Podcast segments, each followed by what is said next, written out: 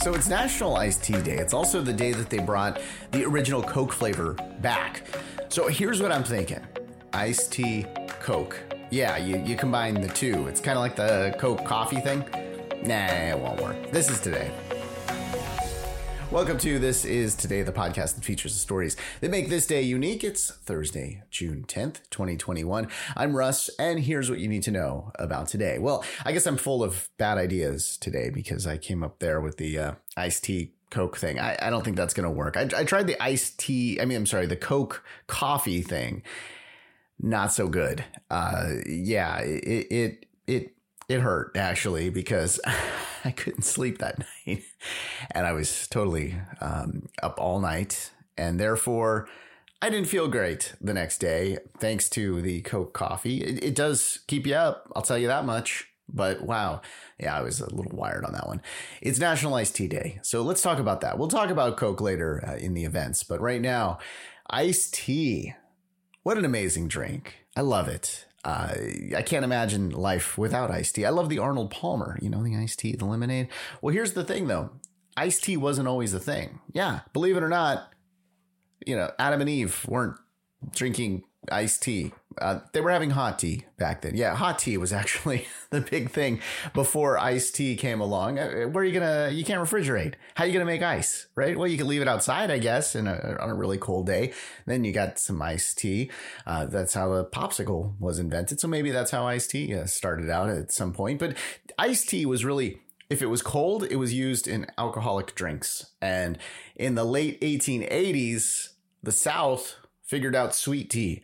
And man, have they figured that out. If you've never been to the South and had sweet tea, you're missing out.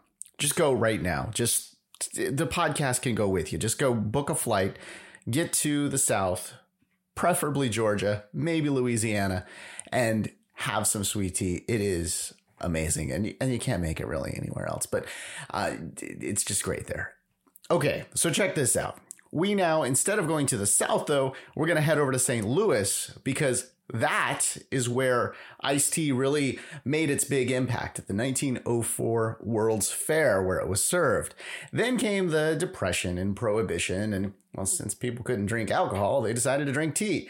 And with the Depression, tea was pretty darn cheap. So there you go. Iced tea, like, hit its stride and became the thing to drink. Now, hot tea versus iced tea. Let's do a little showdown here.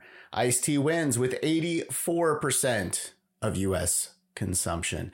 Okay, you know me, I got to do the world record. In 2016, on this day, the town of Summerville, South Carolina, set the record for the largest iced tea 2,524 gallons of iced tea. It took 210 pounds of loose leaf tea to put this together, 1,700 pounds of sugar, and 300 pounds of ice. I'm guessing maybe later that day, maybe the next day, uh, they broke a world's record for the longest bathroom line. And that's my guess. I- am assuming that's true. Uh, also, ballpoint pen day today. Yeah, big Pilot, Cross, whatever it is. Celebrate with your pen today, your, your ballpoint pen, your trusty ballpoint pen. How does it work? Well, there's a ball at the point and you know it pulls the ink out so you can write. Uh, that's pretty simple. I think that's the easiest explanation i've ever done of an invention. Well what would the world be without uh, ballpoint pens? And uh, what would the world be without the largest ballpoint pen? Yeah i'm going with a record on this one too. Uh, it was made in india 18 feet long. It weighed 82 pounds. And what did they use it for? Well, I don't know. It was functioning, but I'm sure they signed some really big papers with this. Uh, multiple pens are, are used, as you can see, when the president signs something. And is there a record there? That's the next thing that I wondered. Well, not really, but I know that in 1964, uh, the Civil Rights Act, President Lyndon B. Johnson, he used more than 75 pens. You see, you used one pen per stroke in the signature. That would get totally confusing for me. I, I don't think I could do that. that. That's probably the only reason why I couldn't become president.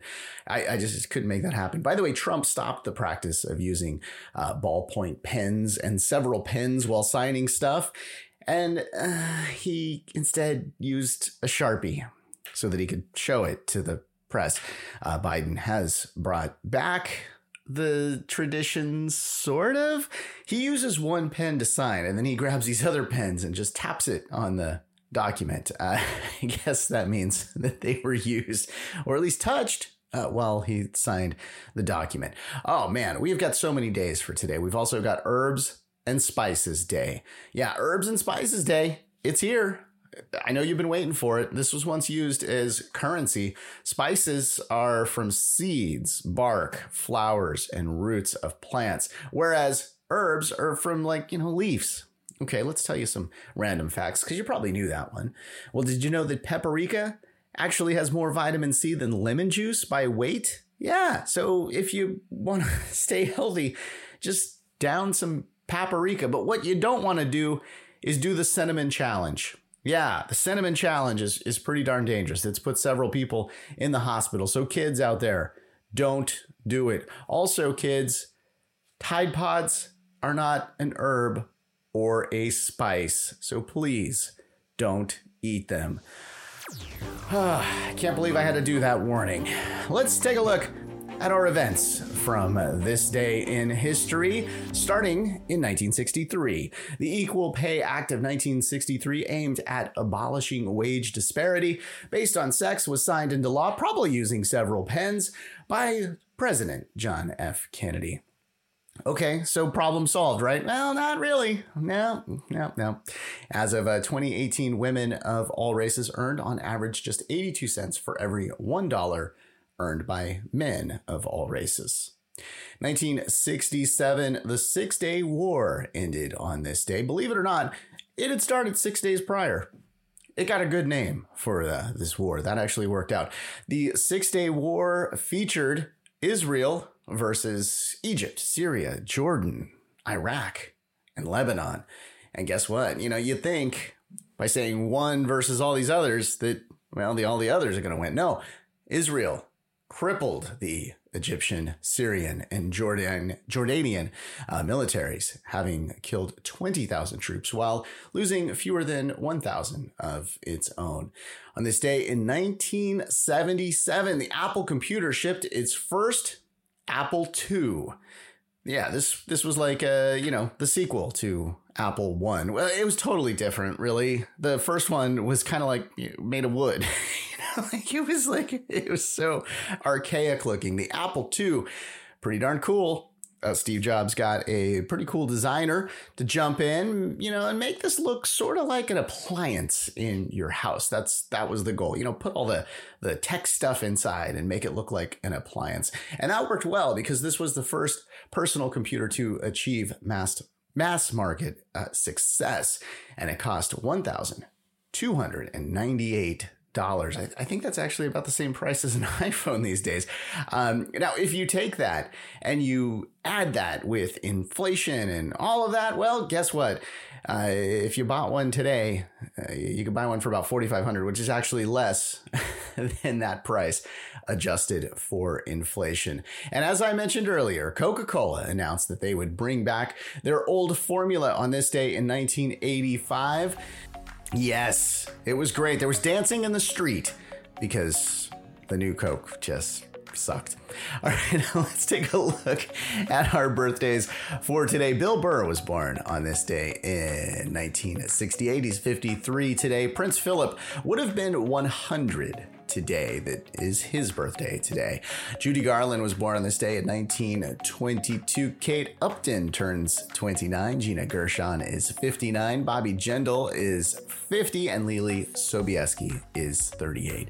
That's your look at June 10th. Thanks for listening to This Is Today. We do our best to pull together all the correct information. If we made a mistake and you heard it, you're super smart and we're super sorry. Be sure to subscribe wherever you get your podcasts and give us a five star if you think we deserve it. If you'd like to make sure that we cover something on a future future episode, just head over to our website, thisistodaypodcast.com, and make some suggestions. Give us some feedback and see our other podcasts. I hope you enjoyed learning about today. I'm Russ. I'll talk to you tomorrow.